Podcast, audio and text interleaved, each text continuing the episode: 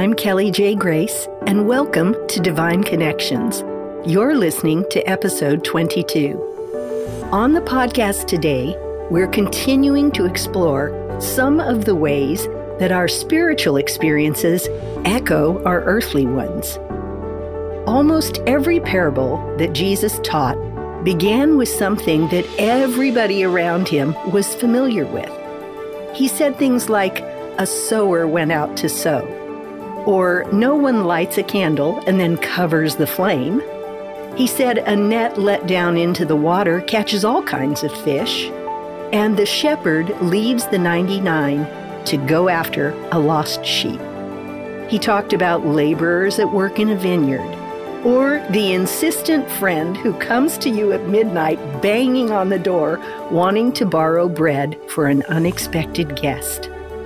People listening to Jesus immediately had a point of reference for the concept and the truth that he was teaching.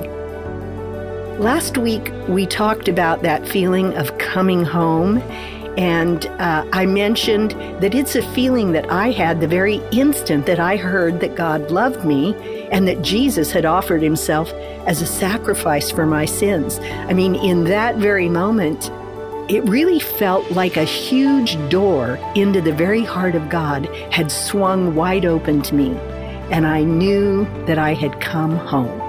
I was embraced by my Heavenly Father and welcomed into His family through faith in Jesus Christ. My spiritual experience felt like a divine version of something I knew really, really well the feeling of coming home. Listen in. You know, mine was an ideal childhood. I had loving parents, and then I had the freedom of a small California town version of Christopher Robin's Hundred Acre Wood.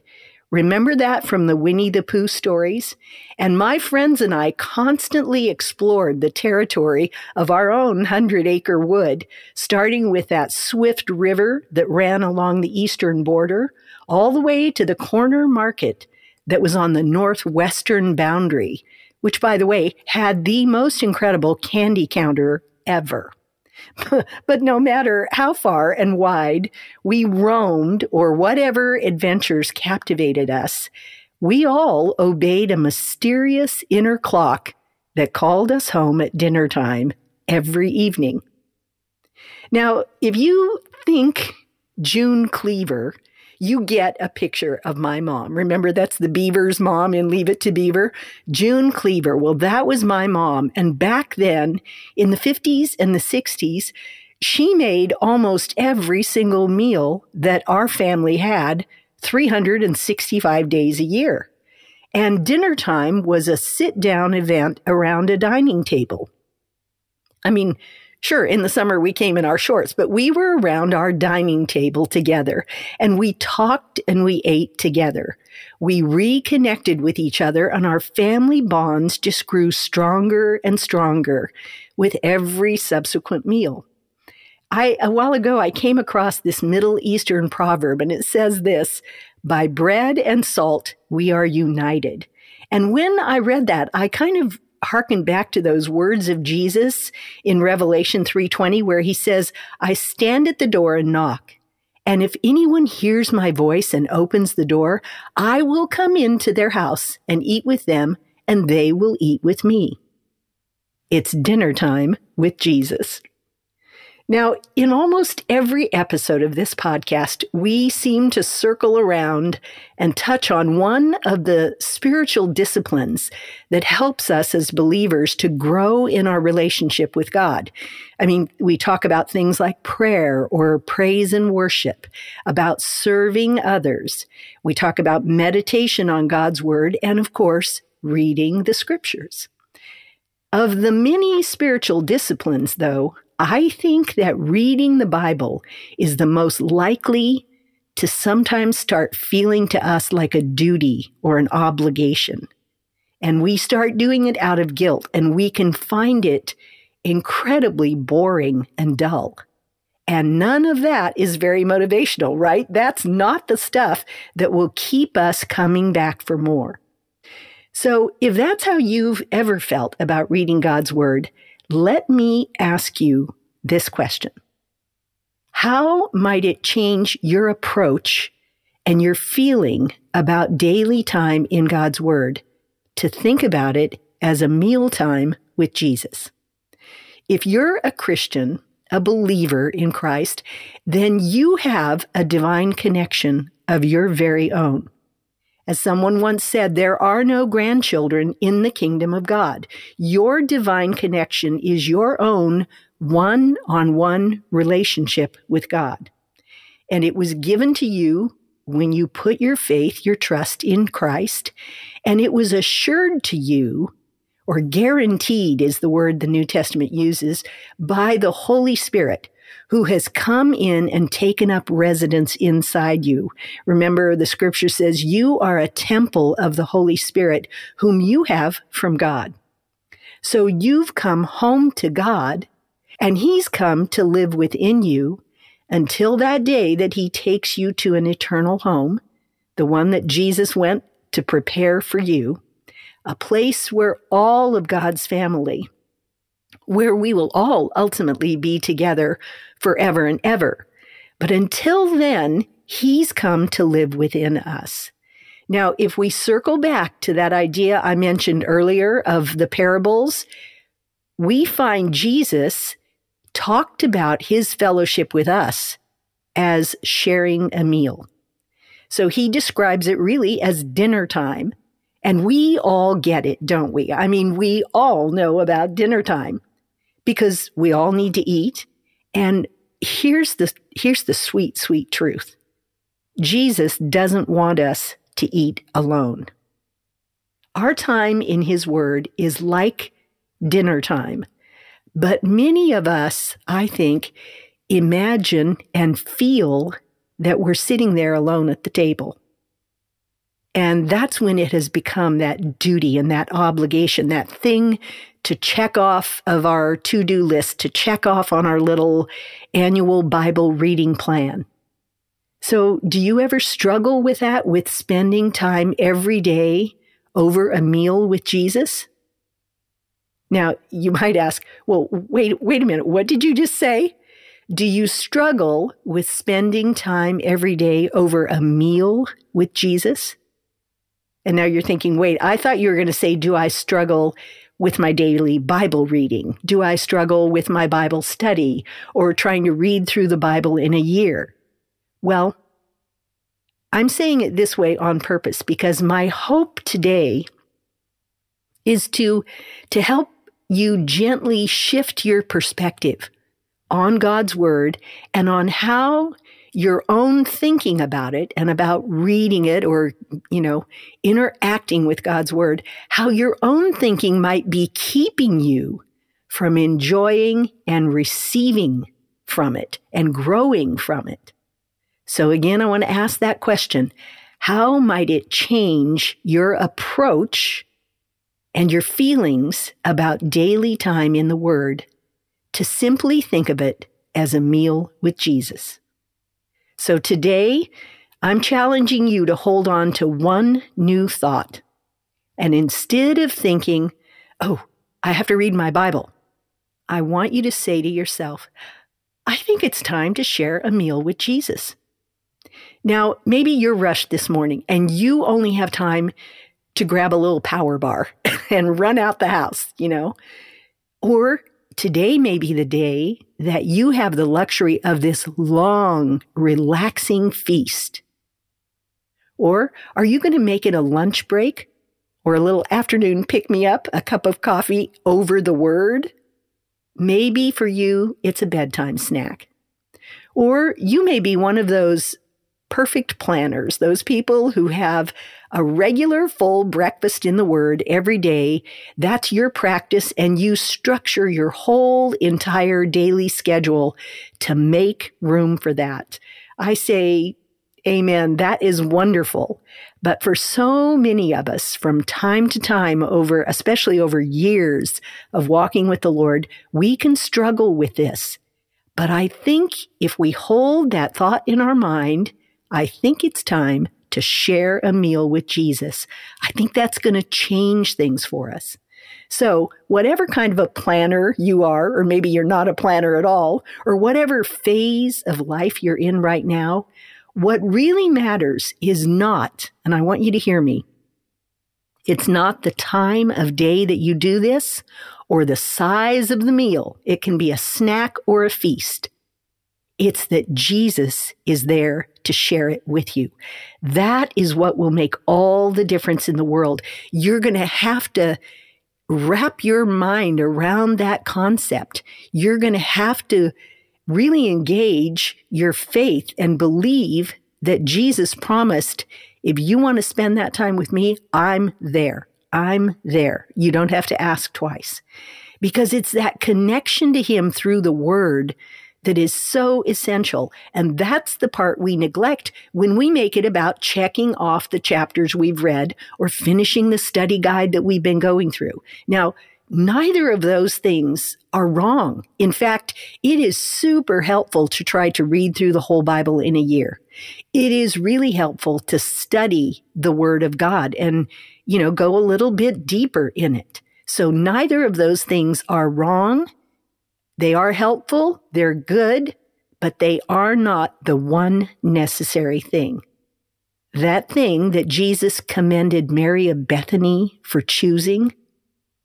You see, in Luke chapter 10, we see this interaction, a typical family interaction that happened in the home of some of Jesus's very special friends, Lazarus, Martha, and Mary.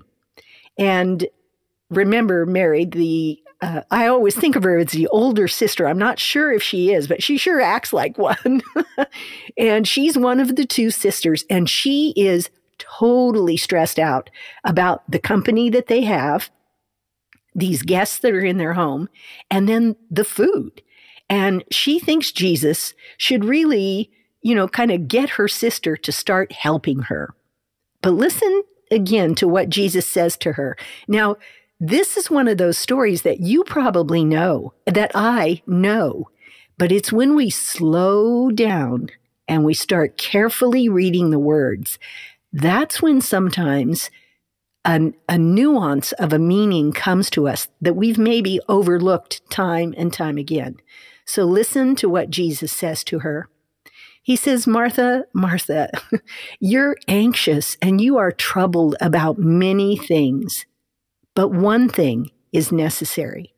And Mary has chosen the good portion, or other versions say the better part, which will not be taken away from her. Now, the Bible tells us that Mary of Bethany sat at Jesus' feet and heard his words. And that is the necessary thing. Jesus said that wouldn't be taken from her. And I don't think he was describing just that particular day, that particular moment and event in their home. I think he meant that whenever Mary sits at his feet to hear his words, it will stay with her. It will become part of her. It will not be taken from her. That's that process that I think you and I really are missing. And because we sometimes miss that, we get demotivated in interacting with God's word because it does often seem dull and boring or irrelevant to our lives. But it's when when we can really conceptualize that Jesus is there with us in this process. I mean, I want you to realize dinner time is a time of communion, of connection, of being united with others. It happens around food, yes, a life giving sustenance that feeds our soul and makes growth possible. But the food, apart from the fellowship, is really, and I want you to hear me, it's really settling for the smaller part of what Jesus wants to give you. If you've ever read through Second Corinthians, you come across in chapter 3, verse 6, that little phrase that says, the letter kills, but the spirit gives life. Now, the idea is that the two of those are meant to go together. It was Jesus and the Word that made the hearts of those two disciples on the road to Emmaus burn within them. Invite him into your time in the Word, and your heart, too, will burn within you again. Throughout the scripture, we get insights into the way God's Word really adapts to us and our need for spiritual food. I mean, it says that it's milk for the babe and meat for the mature. It's spiritual food that is perfectly suited to our need and our maturity level. The Bible says it's sweeter than honey and the honeycomb, but it's also a two edged sword because sometimes that's what we need the most to help us grow. So if you're frustrated or even feeling defeated about really taking in God's word, I want you to consider if you've been trying to take in the word, but you've been leaving Jesus out of the mealtime. I mean, he is waiting for you to invite him in as Mary did, and then to take your place at his feet and hear his words. When you do that, then you will be able, like Jeremiah of old, to say, Your words were found, and I ate them and your words became to me a joy and the delight of my heart, for I am called by your name, O Lord of hosts. If you've quit coming home for meals, I want you to start again now. The table is always set, and Jesus is always there, waiting to dine with you. Heavenly Father, would you free us from our our sometimes performance oriented mind, our idea of duty around reading your word?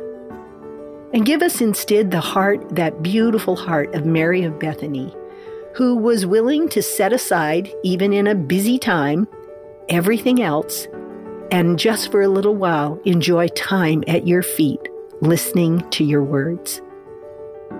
Whether we have just a few moments or the luxury of hours, Father, feed our souls and grow us with every word that proceeds out of the mouth of God until our hearts burn within us again as you talk with us and you open the scriptures to us.